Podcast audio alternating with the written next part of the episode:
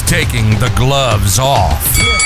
He's talking in depth about pro wrestling, sports, pop culture, trending topics on social media, politics, and his crazy life. He's uncensored. He's unapologetic. He's media personality Brad Shepard, and he's unleashed. I'm ready to play now. Put me in the game now. Came here to prove it. I'm ready to do it. I can't be afraid now. Put me on the stage now. I'm ready to rage now. I feel like an animal stuck in a cage and I'm ready to break out. My time, my time. None of you people can tell me to stop. This time, like the last time, you better get ready to race to the top. Ready to do this. Show you what the truth is. I step on the field. It's time to get real. I'm feeling so ruthless. My time, my time. None of you people can tell me to stop. Lower the lights down. Hand over my crown. Hand over my heart. I do this for my town. I do this for my crowd. So turn me up real loud. My time, my time. None of you people can tell me to stop. Welcome to Brad Shepard Unleashed, the only podcast that doesn't kiss the ass of wide eyed, coke snorting rich promoters, that doesn't tell you Noseman Paul and his cross eyed fake Christian friend are bookers of the year. Speaking of Christians, sometimes the dentist drills you and sometimes you drill the dentist. But don't worry, if all of this is too much for you to comprehend, I understand you can just head down to the Regency Hyatt in Jacksonville, where there's a floor with some things that can help you cope. I told you I was turning up the heat for the summer. And if you think that's habitual line stepping, then just wait for the fall because I've been feeling myself like Pee Wee Herman in a movie theater and I'm ready to do this motherfucking thing. So, with that being said, it's time to take the gloves off. I want to start out this week by talking about a promo that Sammy Guevara cut in relation to the AEW World Championship tournament, which they're doing to crown a new champion. And this does tie into the fake news wrestling media and more specifically, Dave Meltzer. Uh, I'm going to play the clip for you. Listen to the promo for yourself, and then I'll let you know what I think. Take a listen. I'm not here because I got fired from somewhere else. I'm here because I want to be. I'm not asking for my release. I want to be here. I didn't have to go and work here today, all right? I had the week off, but here I am putting on five star matches that I don't even get the recognition for. How Meltzer, where's my stars? You want to give stars to all, all your favorites, but where's my stars? After I win this world title, everything's gonna change. So in this promo, you have Sammy Guevara, a professional wrestler on TV with the number two North American pro wrestling promotion, multiple time TNT champion. And here he is cutting a promo for this world championship tournament. And the idea is he's complaining because he has really good fake matches. And Dave Meltzer of the Wrestling Observer is not rating those fake matches five stars. And he's whining like a little child. Like a little child. Where's my five stars, Dave? You give them to all your buddies. And they're, I mean, essentially just confirming how toxic, how bad Dave Meltzer has been for the professional wrestling industry. And not just that, but the marks are in the ring now, and they're having matches to pop Dave Meltzer to get five imaginary stars that means nothing risking their body so that they won't be able to function normally in 20 years. I mean, I don't think when they retire from the business,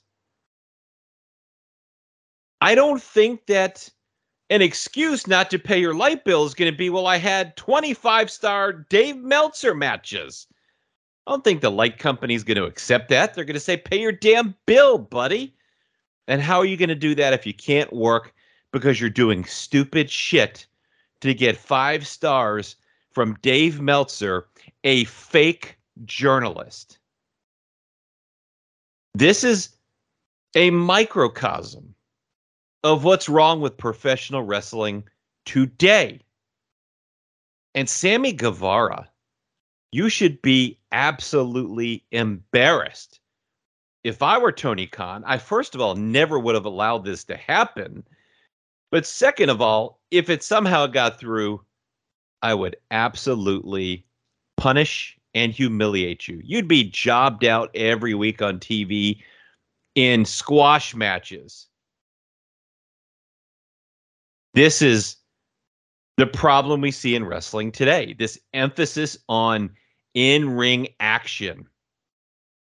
Who cares if you're a larger than life character when you can be a five foot eight, 160 pound wrestler like Sammy Guevara, who's just interested in having five star Dave Meltzer matches? And then they wonder why they can't get more than a million people to watch their flagship show, AEW Dynamite. They're catering to the Dave Meltzer audience, the IWC marks. Do you think the guy flipping the channel, drinking a beer in his living room, gives a single shit that Sammy Guevara has a five star fake match? They just want to be entertained. They know these matches aren't real. And when you rub it in their face and they can't believe in the moment because you're putting on a Cirque du Soleil performance, they're not interested. Are they going to watch football? Are they going to watch a primetime TV drama? There's so many options on TV. And as I've said before, pro wrestling is going up against not just other pro wrestling companies, but every TV show on the same time they are. That's their competition. It's all TV shows, whether it's pro wrestling or name your favorite primetime TV drama. It doesn't matter. Monday Night Raw is going up against Monday Night Football. You have the option to watch either TV show. That's competition. AEW Dynamite is on against other shows on Wednesday night that have nothing to do with wrestling. That's their competition. Are you going to watch this channel when you see a promo like that? Some I, I went by in the ears twink boy who's talking about five stars in a fake match and whining. I, I don't understand this at all. I don't know who that even appeals to. I don't even know that that appeals to the AEW audience in any significant way. What an awful promo. Just probably one of the worst promos I've ever heard in nearly 40 years of watching professional wrestling. That's saying something. Maybe you should focus less on your reality based drama with Tay fucking breaking people's nose and dropping them on their head. Maybe you should focus on learning how to work, sticking to how to cut a proper promo. And you'd be much better off now and much better off in 20 years. All right, well, let's talk about the drama between EC3 of Control Your Narrative and Patrick Clark, formerly known as Velveteen Dream in WWE. So let's rewind a bit here because EC3 recently went on Sportskeeda's The Wrestling Outlaws show where he talked about a situation with Velveteen Dream, Patrick Clark. It was a party at his house. Let's uh, let's talk about what he said. Quote: He got arrested again. When's he going to get rehired? Probably not if that's on his record. Plus, he has a lot of demons in his closet. Oh, what do you mean? I'm glad you asked. Why not? Because in NXT, there was always some speculation about him being a little off, but you welcome that. You can be friends. We had a party, and it was at my place. And he came over because I'm being friendly and I'm top guy. And I tried to welcome everybody into the thing. He left his phone in my bathroom with the camera on, trying to capture people taking pisses. So there. Now, he talked about the positioning of the camera. How did I know? Because it's my bathroom. When I walk in there and I see a phone selfie style propped up on filming, where if somebody is going to take a pee, they would have their phallus out urinating into the water. Now we know uh, Patrick Clark was um, arrested recently a couple of times.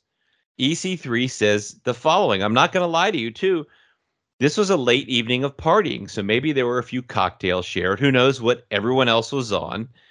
As we know, if he'll do it in front of a cop, Lord only knows what he'll do behind the cop's back. That's a reference to cocaine, where Patrick Clark was arrested.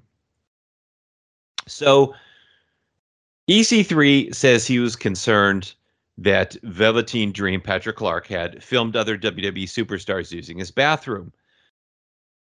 I'm like, what's going on? Am I tripping? I shouldn't be because I don't do drugs. That would trip me out. So I'm like, this is actually happening. What I did was I took the phone, I stopped the recording, I made sure the PP video of my wee wee was deleted because that was happening in my home, by the way. So delete, put it back, turn it back on so it looked like it was still happening. Ha ha. The big elaborate ruse. I walk out of my own bathroom because this is where I live. I sit on the couch, I go and I wait and he goes right back in the bathroom. I go back in right after that. Phone's gone. I'm like, I can't believe this.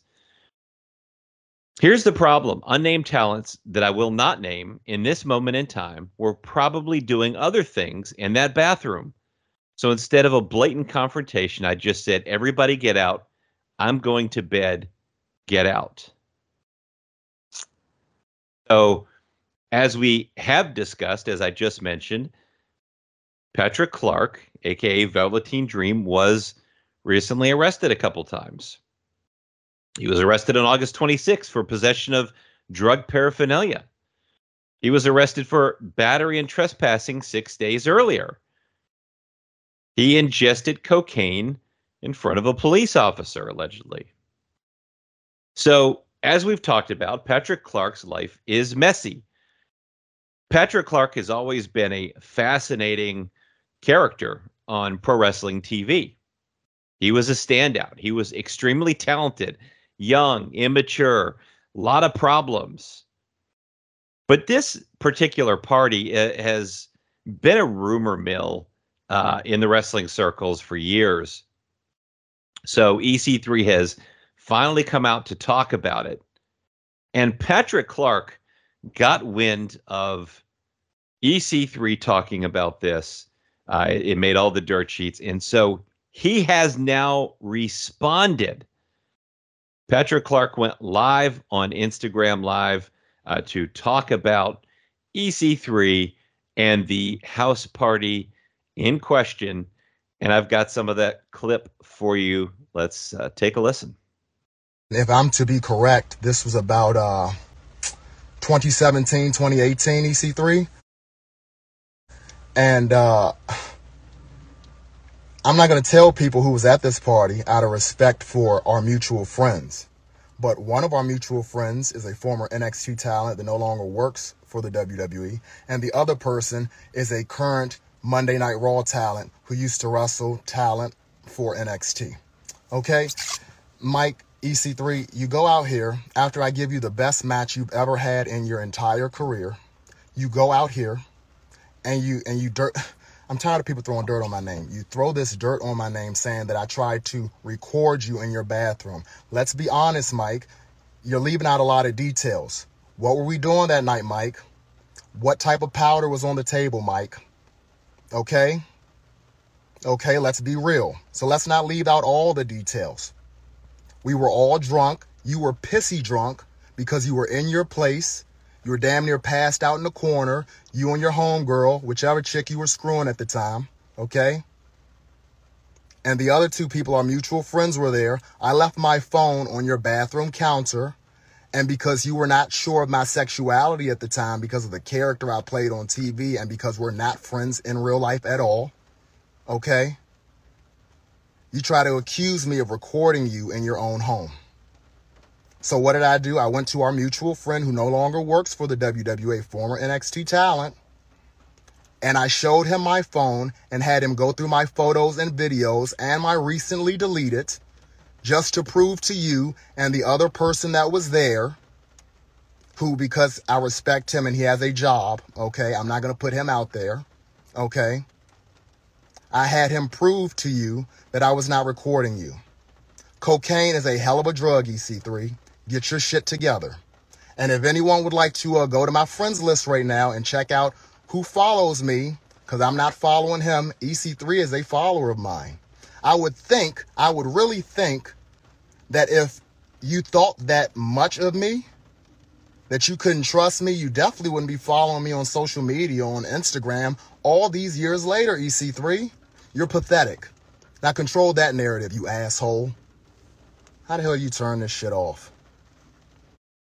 So it's incredibly interesting what uh, Patrick Clark has responded with, essentially implying there was coke involved at this party. Cocaine, not Coca Cola, folks, hard drugs.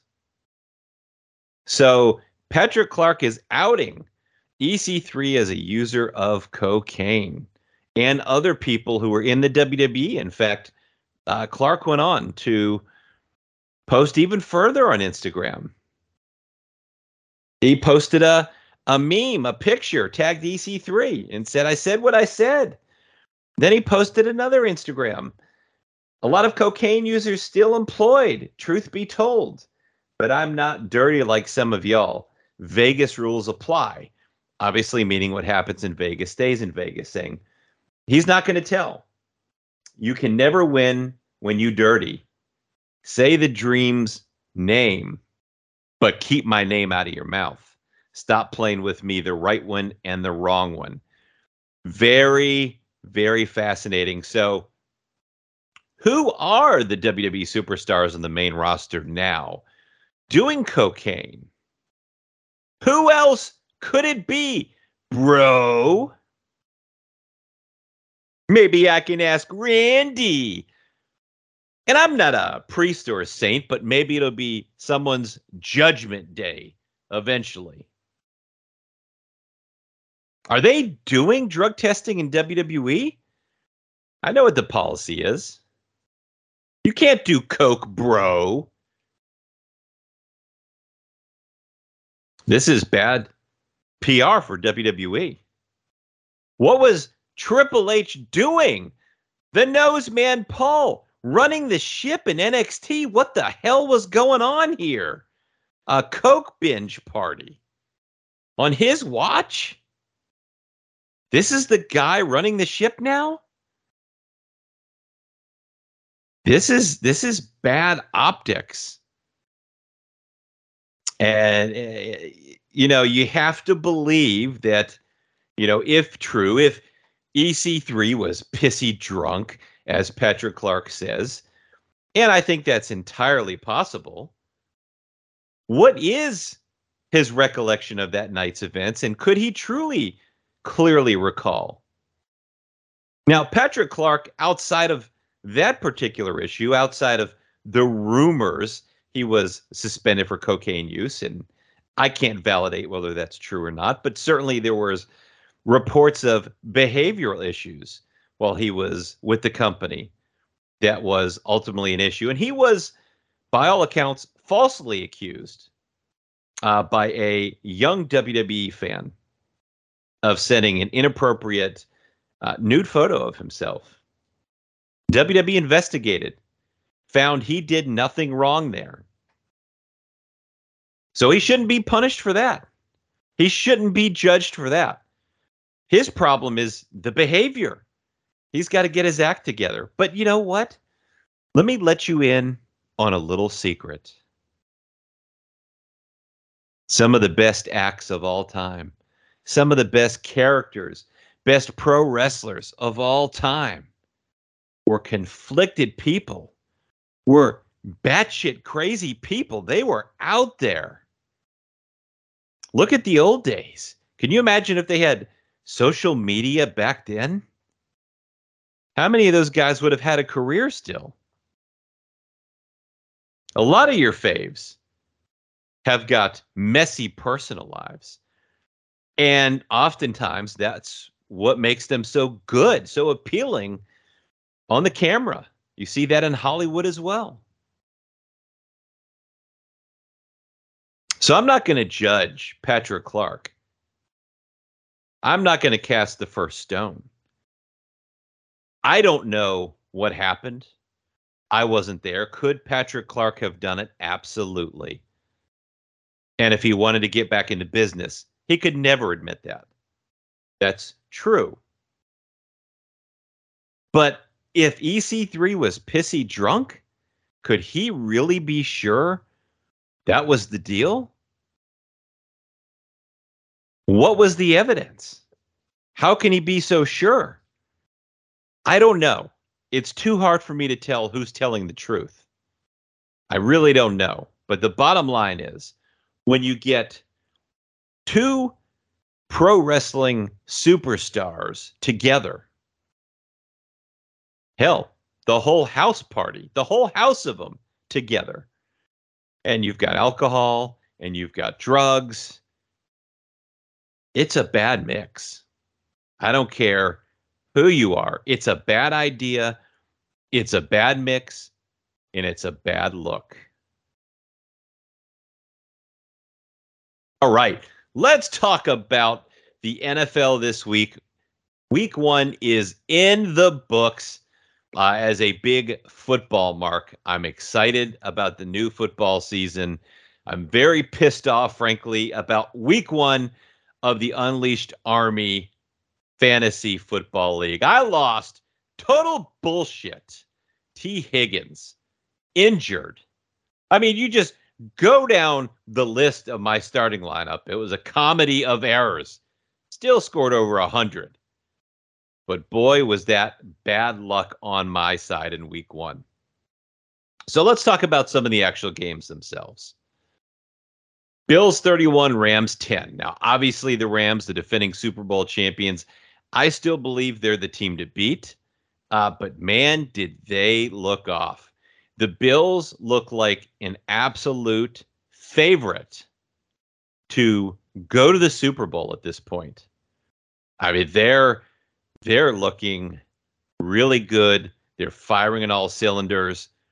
Uh, and this was just week one very impressed by the Buffalo Bills uh, and and not impressed by the Rams at all. Now, the Rams are going to improve, and hey, look, the Bills are a great team, but a little bit of concern. Nothing they can't overcome. It is only one week after all. Saints 27, Falcons 26. Yeah, I was watching some of this game, and the Falcons were ahead pretty much throughout. And you've got Jameis Winston, who I'm not a big fan of at all, Captain Crab Legs. And the Falcons, well, Falcons gonna Falcon. As a Patriots fan, I will never forget that Super Bowl. Thank you very much, Matt Ryan and company. But this was an absolute disaster. The Falcons gave this game away to the Saints, a game that they should have won. I, I you know, I, I, think the Falcons are still not a great team. I don't think the Saints are either, uh, but they did escape with the win here. This was a weird week of football. Bears 19, 49ers 10. This was a big upset, right? Uh, I definitely did not predict this. Uh, Trey Lance, of course, being a wild card for the 49ers. But hell, you figure he couldn't be worse than Jimmy G. He cost them a Super Bowl trip last season. He was awful. He was the shits. He made Bill Belichick look like a genius for getting rid of him. The 49ers, not a an awful defensive performance certainly not a great one. That offense is a problem. And if they don't figure it out, and I don't care if it's Trey Lance or Jimmy G, if they don't figure that out, the 49ers will not be a serious contender. Steelers 23, Bengals 20. Uh, this was a game that the Bengals gave away.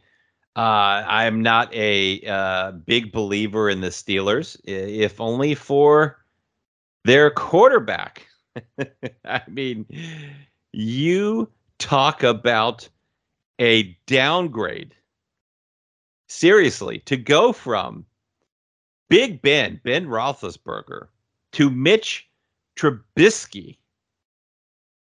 This guy, he was a mess in Chicago.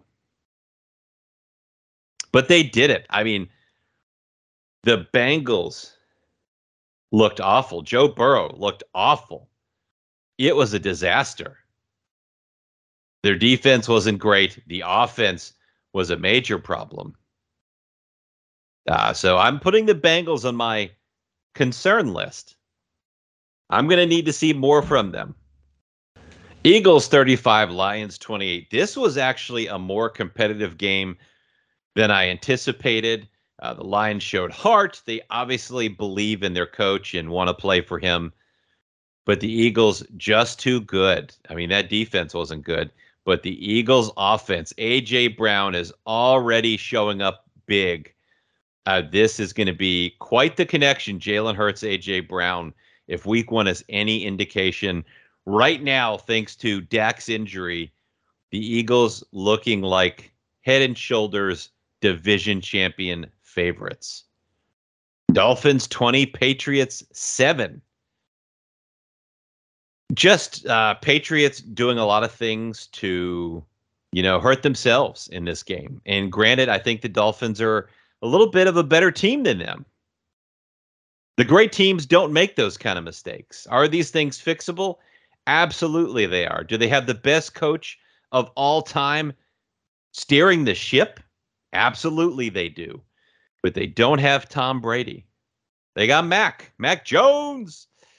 I like Mac, but he's no Tom, and nobody should expect that. This team, in my opinion, is looking at about eight to 10 wins. Um, I think they'll lose both games to the Dolphins this year, both games to the Bills, but they certainly have the ability to be competitive with those teams. They got to stop making the mistakes, they got to stop the turnovers and the defense has got to really be able to do more than bend but not break with an offense like the Patriots are providing. That's just not going to cut it. Ravens 24, Jets 9. Well, the Jets never change. I mean, they are indeed disaster. Of course, they had to put Flacco in at QB, Zach Martin out injured still. Uh, Flacco is wacko. He's been done for a long time. Awful, awful option there. He's not the same guy that made the big throws in Baltimore. Uh, uh, you know, the Ravens just easily take down the Jets. And Lamar Jackson in a big year, right? Final year of his contract, couldn't reach a deal with the Ravens. He has got to perform this season. And he started out doing just that. Commanders 28, Jaguars 22. Commanders. I I should call them the Redskins, Washington football team, something else. This name fucking sucks. I I don't even like calling them the Commanders, so I'm going to call them the Redskins. The Redskins beat the Jaguars. Everybody beats the Jaguars. Let's be honest. You got your Jaguars analytics guy who's busy jacking off the Jon Moxley matches, booking fantasy cards during the games. You think he cares about the Jaguars? Never mind his football team. Yeah. That guy's a disaster. And so is the Jaguar season already. 0 and 1, baby. Browns 26, Panthers 24. Baker Mayfield unable in Carolina, mind you, to beat his former team. They got rid of him. They said, no, thank you. We've had all the Baker we want. And he responds by, well, not getting the job done. Maybe they were right. Colts 20, Texans 20. It's a tie. Nobody really liked this game anyway. Who wants a tie in football? I know I don't. That may be one of the worst rules in football. I don't want a tie. I want you to keep playing until there's a definitive winner. Giants 21, Titans 20. Oh my, the Giants. Daniel Jones is still an awful quarterback. But the Giants, it looks like Saquon Barkley is back. They stun the Titans. Awful. King Henry on my fantasy team put up a fucking dud. It was brutal. Vikings 23, Packers 7. Aaron Rodgers apparently doing a little too much of the ayahuasca because, woo, this was a bad performance. Really, really bad statistical performance, bad on the field. Any way you slice it, it wasn't good. The Packers only put up seven points. Wow. Chiefs 44, Cardinals 21. The Chiefs are coming out strong. No question about it. The Chiefs look great. Look, they got rid of Tyreek Hill. Did that even seem to matter? It didn't to me. On the other side, you got Kyler Murray. He gets paid. And what happens? He disappears. They got trounced by the Chiefs. You at least thought the Chiefs may win, but it would be more competitive than that. And it wasn't. That's something to keep an eye on. Chargers 24, Raiders 19. The Chargers always expect, you know, they're going to have a pretty good team. The Raiders received a lot of hype due to offseason acquisitions, right? So they got the hype, but they didn't show up. It was a bad performance, even worse than it looked on paper. Bucks 19, Cowboys 3. Dak goes out with a thumb injury in the fourth quarter. It didn't matter at that point. Um, the Bucks didn't have the best offensive performance. Uh, basically, they've got a ton of injuries. You know, whether it be at receiver, uh, whether it be at the offensive line with three linemen. Not an ideal situation for the Bucks, but they were absolutely able to still get the job done, and their defense looked really good. Seahawks 17, Broncos 16. Russell Wilson unable to beat his old team. Ah, that has got to hurt, especially in such a close, close contest. I mean, you got fourth and five, and then instead of giving Russell Wilson the ball, he must have thought it was the Pat Seahawks Super Bowl and got scared. Their head coach, he tried to kick a field goal that they never could have made. And the Broncos miss and they lose. By the way, how about old Geno squeezing Goodwin's butt cheek as the game ends? as long as he says good game, though, it's not gay. At least that's what I think the rules are. How about his line uh, about being written off but not writing back, though? That was pretty gangster. But the reality is, this was a one time deal for old Geno. Geno's not the answer in Seattle. He may not have written back, but he will be written off eventually. All right, and my picks for this week coming up. Give me the Ravens, Browns, uh, Commanders, Redskins, uh, Colts, Bucks, Giants, Steelers, Rams, 49ers, Bengals, Broncos, Raiders, and Packers. Okay, let's talk about the PWI 500. Pro Wrestling Illustrated. They came out with their annual PWI 500, the best 500 wrestlers in the world, according to the dorks that do this ranking system every year. And I just have to say, the editor of PWI is a fucking loser, a total slob, idiot, mark. That's actually what he is. That's actually what he is. He's scared. Scared to be who he is, scared to give his own opinions. That's sad. Nobody should ever respect this guy's opinion. But but that aside, that aside, this is their list. And a lot of people get worked into a shoot over this. And I said from the very beginning what I thought of this list. You might as well print it out and wipe your ass with it. That's how much it's worth. So let's talk about this list. We're going to do just the top 10. I'm going to give you my thoughts, and then I'm going to give you the real deal, my PWI 10. I'm going to give you my top 10 pro wrestlers. All right. So let's start off with number 10, the PWI 500. It's Jonathan Gresham.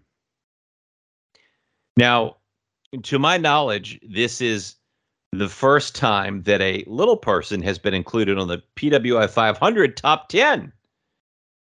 I don't think that has ever happened before. So, congratulations to Jonathan Gresham. But why would Jonathan Gresham be the 10th best wrestler in the world? Do you remember what storyline Jonathan Gresham had that was so great?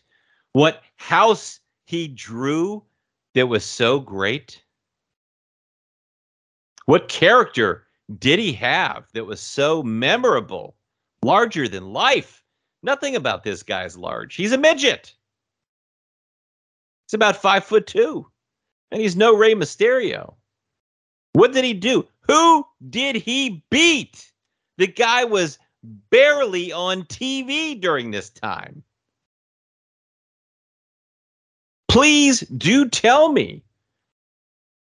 The only clip I saw of him was an AEW where he is doing chops with his opponent and they keep changing positions and ducking. And it was like a Cirque du Soleil dance routine. It was pathetic. Jonathan Gresham in the top 10 is illogical. It makes no sense. That's a fanboy opinion. That's what this entire thing is a fanboy opinion. Number nine, Big E. Now, whether you like Big E or not, and certainly he has accomplished a lot in his WWE career, I'll give him that. But Big E was injured earlier this year and has been out ever since. Sherry had that championship run. It was extremely disappointing. It was so bad that attendance went down at shows. That's why they took the title off of him. I reported exclusively on that. So what did Biggie do that was so great? I don't know. Can you put him up there on the list? Sure you can. Number 9? I don't think so. El Hijo del Vikingo. And if I'm pronouncing that wrong, I don't give a shit, though. And it's probably because I'm pronouncing it wrong because I don't know who the guy is. Never heard of him. I don't know who this is and he's number eight. A guy I've never heard of, someone who covers pro wrestling on a podcast, doesn't even know this fucking guy, but he's the eighth best wrestler in the world. Who are you kidding? What house is this guy drawn? Who is he? Come on. Walk this guy down the street in California. Who knows who this guy is? Who's going to ask him for an autograph or a picture? Come on, man. Bryan Danielson. Look, I don't think Bryan Danielson has had anything significant happen uh, since his stint in AEW. Just generally speaking, nothing stands out. What has he done? I, I don't understand this at all. He hasn't even been a draw for them. He hasn't brought in record ratings for them. What is his character? What storylines do you remember him being in that were compelling? Is he a good fake technical wrestler? Sure, he is. But this is a work, motherfucker. That doesn't mean you're the best wrestler in the world. A wrestler is someone who can entertain and put butts in seats, someone who's memorable, someone who has mainstream notoriety. What kind of promo does he cut? Number six, Cody. Look, I'm not going to dispute this one. Number five, Lashley. I think Lashley is also in the top 10. Look, I'm not going to dispute that one either. Number four, Adam Hangman Page. What has this guy done? He had arguably the most boring world heavyweight championship run in AEW history. It was awful. It was beyond disappointing. The chase was much better than the champion. I mean, this was not good. Uh, what did he draw? Please do tell me. What was so great about Adam Hangman Page this year? I think this pick makes no sense. What is he doing to ratings? Fucking nothing. Phil. Phil Brooks. CM Punk number three. I look in his eyes and what do I see? A toxic personality. CM Punk, while he is AEW's biggest star, and I will give him that, him and Jericho, the two biggest stars in AEW. What has CM Phil done for this company?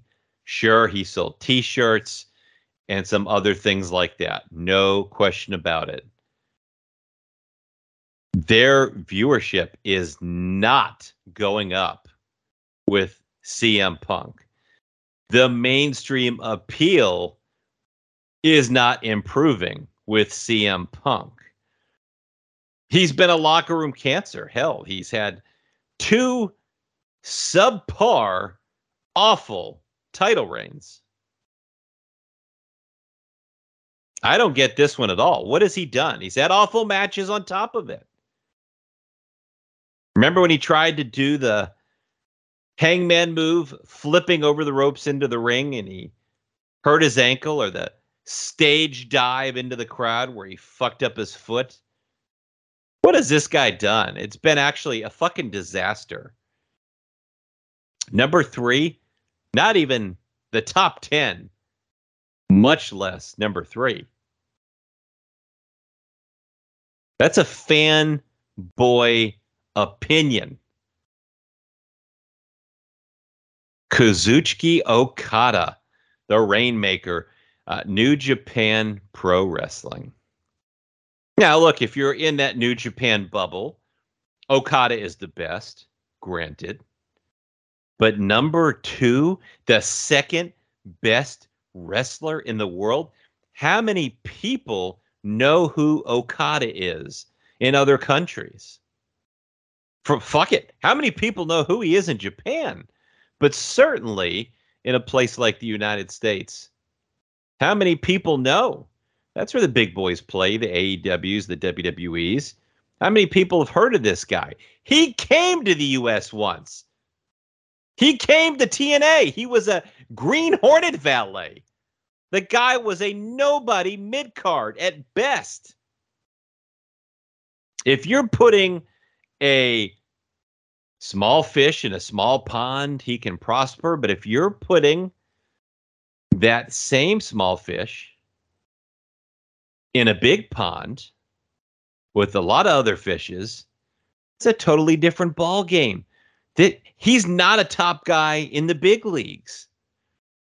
You get him to the biggest stage and he's not a top guy. Listen to this.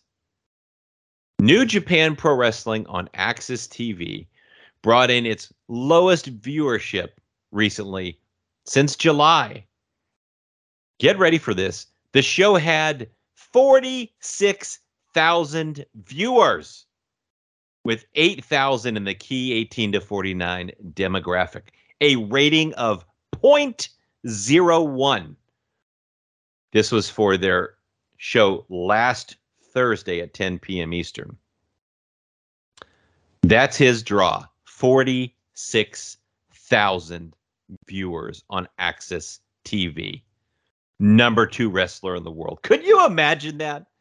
Could you imagine if WWE had a show that got 46,000 viewers? Well, they did. It was backstage in WWE on Fox and they fucking canceled it. This is seriously, this is the biggest mark opinion of them all. Okada number two? I don't hate Okada. I think he's the best that New Japan has. And in that New Japan bubble, it works. They base wrestling like it's a shoot. That's how they cover it. But when you get out of that little bubble and you step out into the big leagues in other countries, it doesn't work. There's no evidence it works. 46,000 viewers. Your number two wrestler in the world? Not in number two in Japan, number two in the world. How does that make sense? How is this guy better than some of the names I've already mentioned? This is this is just a perfect example of what a joke this PWI 500 is. Wipe your ass with it. It's meaningless. It's a fat mark in some cube fantasizing about who's the best fake wrestler. And I get it. The indie guys get to use this and promote it, and they get to up their booking fee. For those guys, good for them. I get that. Do you think the big boys in the big leagues give a fuck about this list? It does nothing for them. This is an IWC Mark fantasy list. 46,000 viewers. Jesus Christ. Number two wrestler, according to PWI 500. And number one, which I won't dispute. I think they got this right Roman Reigns. Let's go on to my top 10 list. Let's talk about that. Number 10, Happy Corbin. Oh, Brad, oh, he's a mid card. He's a. They've given this guy uh, a gimmick that should have been a failure. Okay. They have presented this guy in a way that's awful for how legitimate he is. Yet he's still gone on He's put over Madcap Moss and others because he truly is a very good heel. He had a good match with Pat McAfee at the second biggest show of the year for WWE. Every big show, you see Happy Corbin in a match that matters. You see him every week on TV. He's a great heel. He's a utility player that can cut a promo, can work in the ring, do a character, you name it. He can do it, and he has a unique look and background as well. Happy Corbin is getting his flowers from me at number 10. Number nine, this may shock some folks. Sami Zayn. That's right. There aren't too many people in pro wrestling today doing pro wrestling better than Sami Zayn. Sami Zayn is a TV character. He's a character, a larger than life character that makes you invest that makes you say, Who is this idiot? or laugh or smile or emote something. He gets it. And he's been paired with the top faction and the top guy in the business with Bloodline and Roman Reigns. He's had significant storylines. Go back to WrestleMania when he faced Johnny Knoxville. And some would argue that was one of the best or the best match on the entire show, or maybe the entire night of that night. But Sami Zayn is doing the best work of his career, the best character work by far. He's been very entertaining. That's why he's my number nine. Number eight, Seth freaking Rollins. I don't know that I've always been especially high on Seth Rollins, but Seth Rollins is also doing the best character work of his career. Is there still room to grow? Absolutely. But when you look at everybody else, Seth Rollins is absolutely up there. He's had some good feuds, good matches, good promos. Is it the best? No, but it's certainly worthy of being number eight.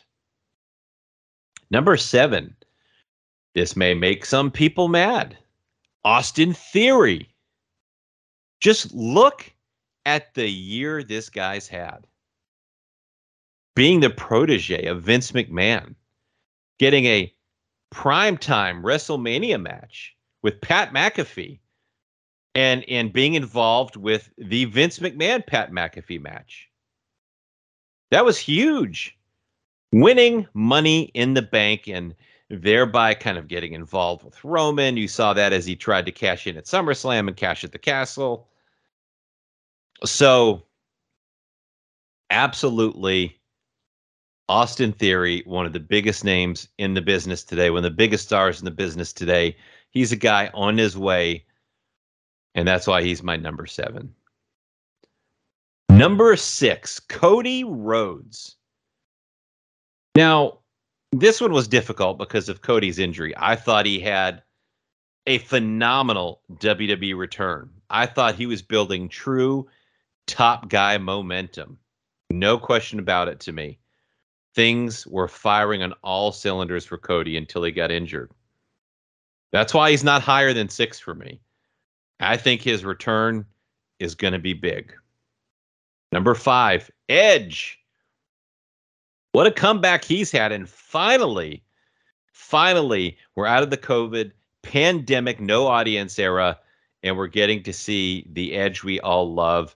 I thought his heel work with Judgment Day was great and different, and Cody's injury caused it to change. And now we're getting Edge, the baby face and that's been really good too.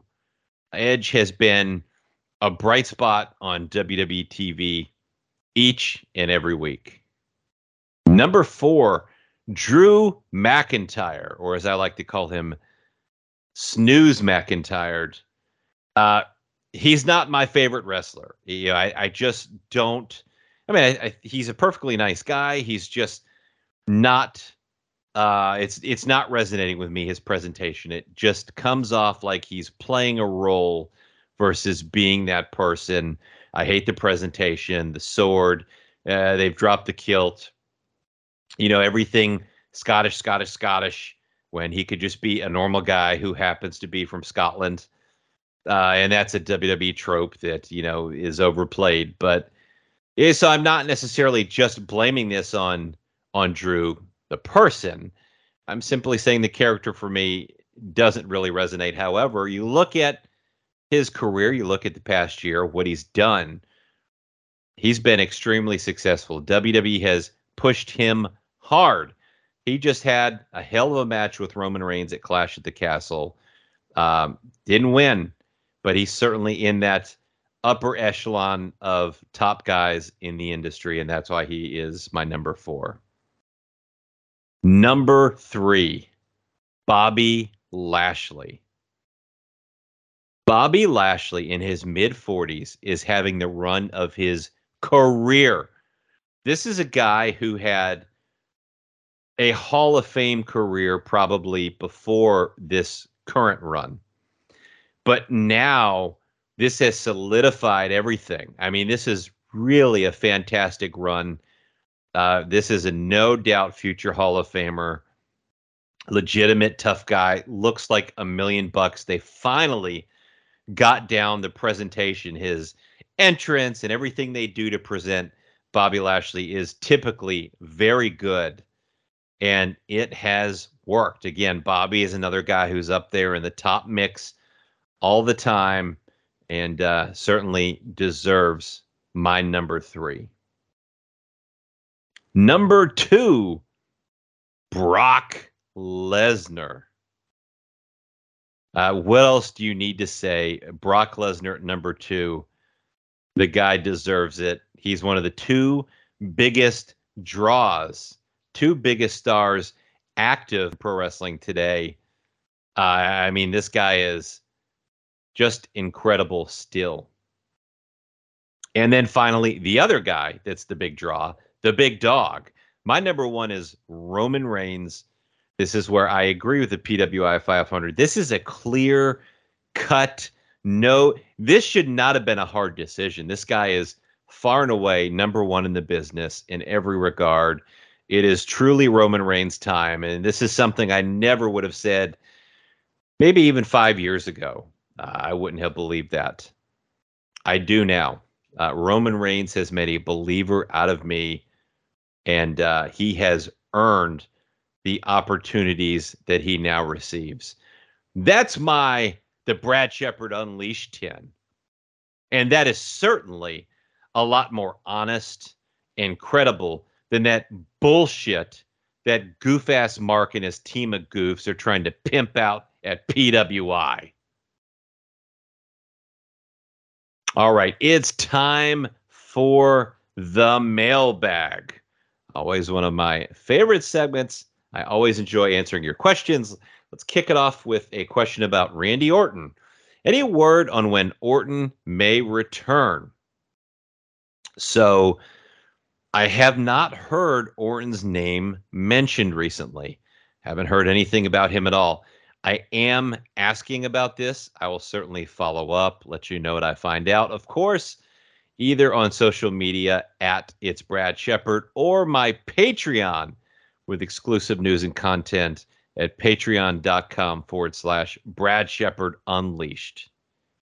Based on what you know or have heard, as of today, what percentage do you put on Rock and Roman happening at WrestleMania? Let's say that match doesn't happen and Cody is not healthy enough for WrestleMania. Who do they turn to for Reigns at WrestleMania? I think that is a great question. What's the percentage? At 50 50? I don't know. I really don't know. It's it's too early. It all depends on the Rock schedule. It's too early. Obviously, WWE would like it to happen, and that's certainly a direction they'd like to go in if that match doesn't happen and Cody's not healthy enough, again, I don't think that's going to be an issue at all. I, I think one of those two things is going to happen. But if it's not, this goes back to the issue I've talked about in WWE already. Who else does WWE have, right? At that Roman Reigns level? Really nobody. I mean, they could rehash things. They could always do a Brock. They could do a Bobby Lashley, you know, perhaps even a Braun Strowman. Uh, but at this point, is that really something you want to see as the top match at WrestleMania? Probably not. Uh, this is the corner they've booked themselves into. You could certainly make it work, but they really haven't put anyone at the exact level of Roman. And that's one of the booking strategies of Vince that I've always disagreed with. This is something I actually agree with Noseman Paul on. Have a few top guys instead of just one that way, you're not reliant on that, let's call it a single point of failure, right? That one person, you're not so reliant on him, putting everything on his shoulders. Spread the love around a little bit. It's a much better business strategy. So they've got to get to that point. They've got to build some people up. They can do it, but they have to do it now. What does WWE need to do to compete with Monday Night Football, or is Triple H too lazy to produce a can't miss compelling TV show? Hmm. Well, I don't know that he's too lazy. I don't think that's the problem. I, I just think it's a problem of not knowing what to do. You know, you get surrounded in a bubble and you get everybody telling you how great you are and ratings don't matter. Everybody's watching on you know Hulu streaming and et cetera, et cetera. And look, Nielsen is outdated and it's not completely accurate and blah blah blah. I, I get all of that. But you can still put on a good TV show.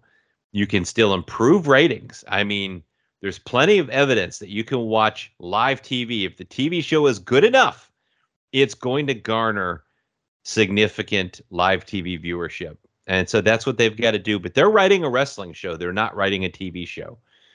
Until they start writing a TV show with characters and, and hooks and compelling things, things that people can connect to instead of just a, a wrestling show. Uh, it's it's not going to get any more compelling, and they're going to continue to lose viewers. And we saw that this week with Monday Night Football. Monday Night Football's back, and what Raw lost what four or five hundred thousand viewers first week.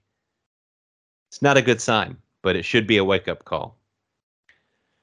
I was watching Vince Russo say that Jim Ross should be in charge of AEW. What would happen if that was the case? I think he would probably quit after a month. I mean, I, I don't see that working. I really don't. I think Jim Ross in his prime would be a much better option um, to run the talent relations department at AEW. But Jim Ross now, that guy comes in. He looks like he's shit faced half the time. He doesn't want to be there.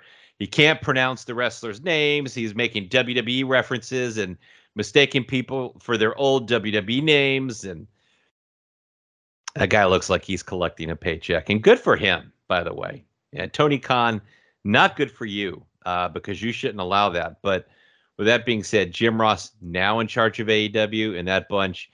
I don't I don't see that working long term at all, actually. I like Patrick Mahomes, but do you think he needs to be traded? This team is kind of holding him down. Uh, are the Chiefs holding him down? I mean, come on, this is a team sport, and I, I mean, that's just the way it goes.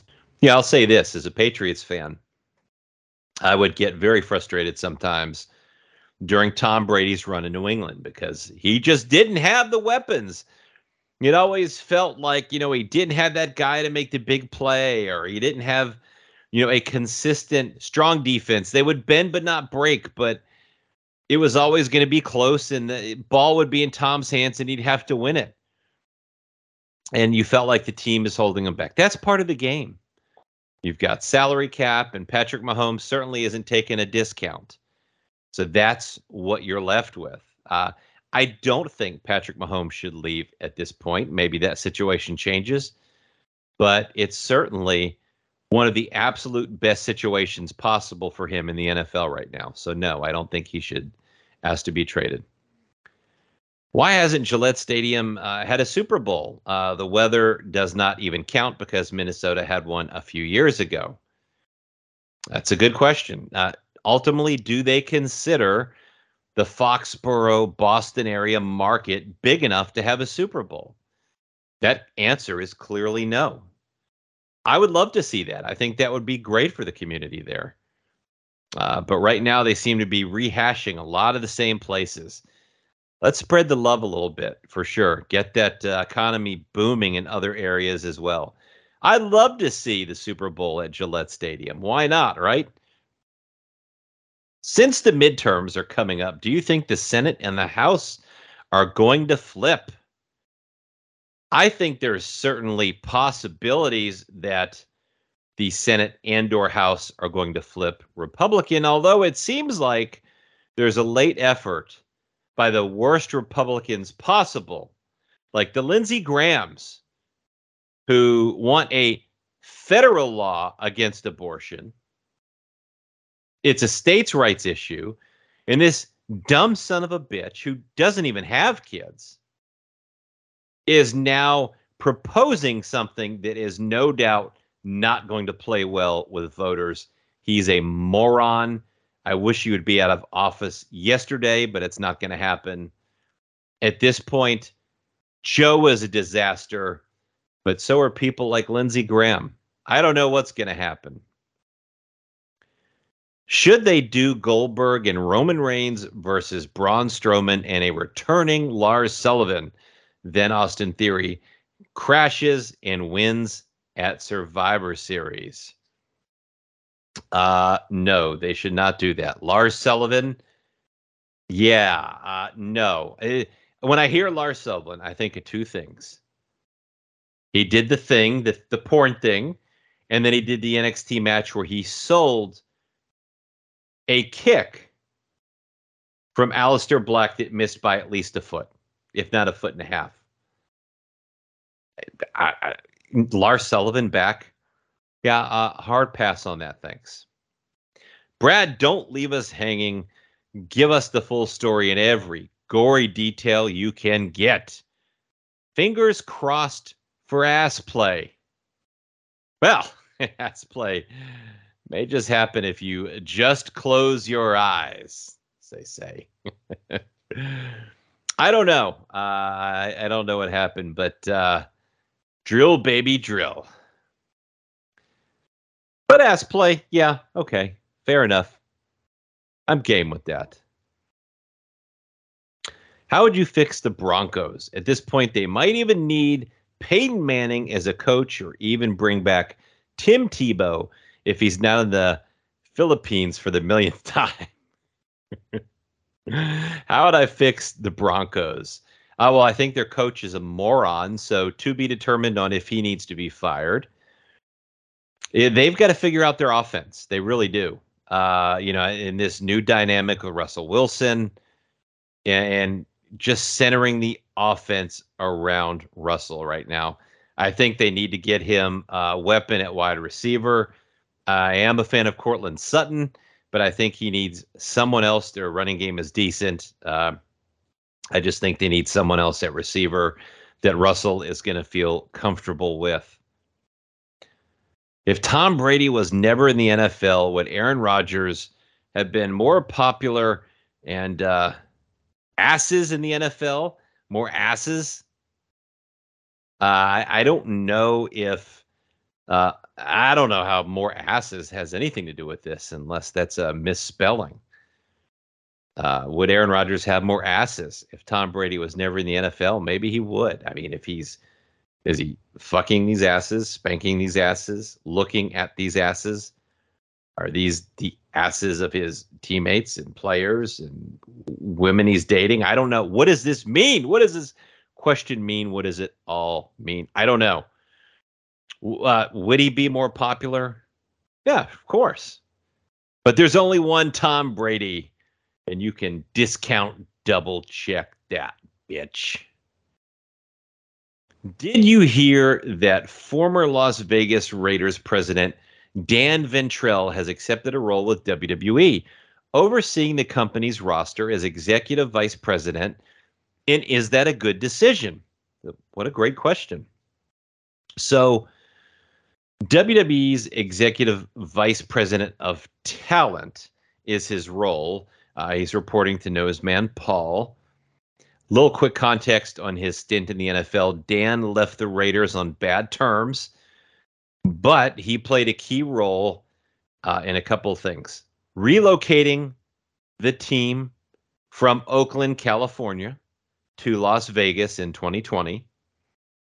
And then he also worked with WWE last year when the company held its annual SummerSlam Premium live event at the Raiders Allegiant Stadium. And as everyone knows, this is Nick Khan's hometown. Nick Khan is in co CEO Nick Khan of WWE. So you do the math on this move. Will it work out? To be determined. All right, that's the show, everyone. Thanks for listening. I'll be back with a new episode next week, and you won't want to miss it. Thank you for listening to this episode of Brad Shepard Unleashed. Unleashed. Stay connected to Brad 24 7 for news, announcements, and analysis by following him on Twitter at It's Brad Shepard. You've been listening to Brad Shepard Unleashed.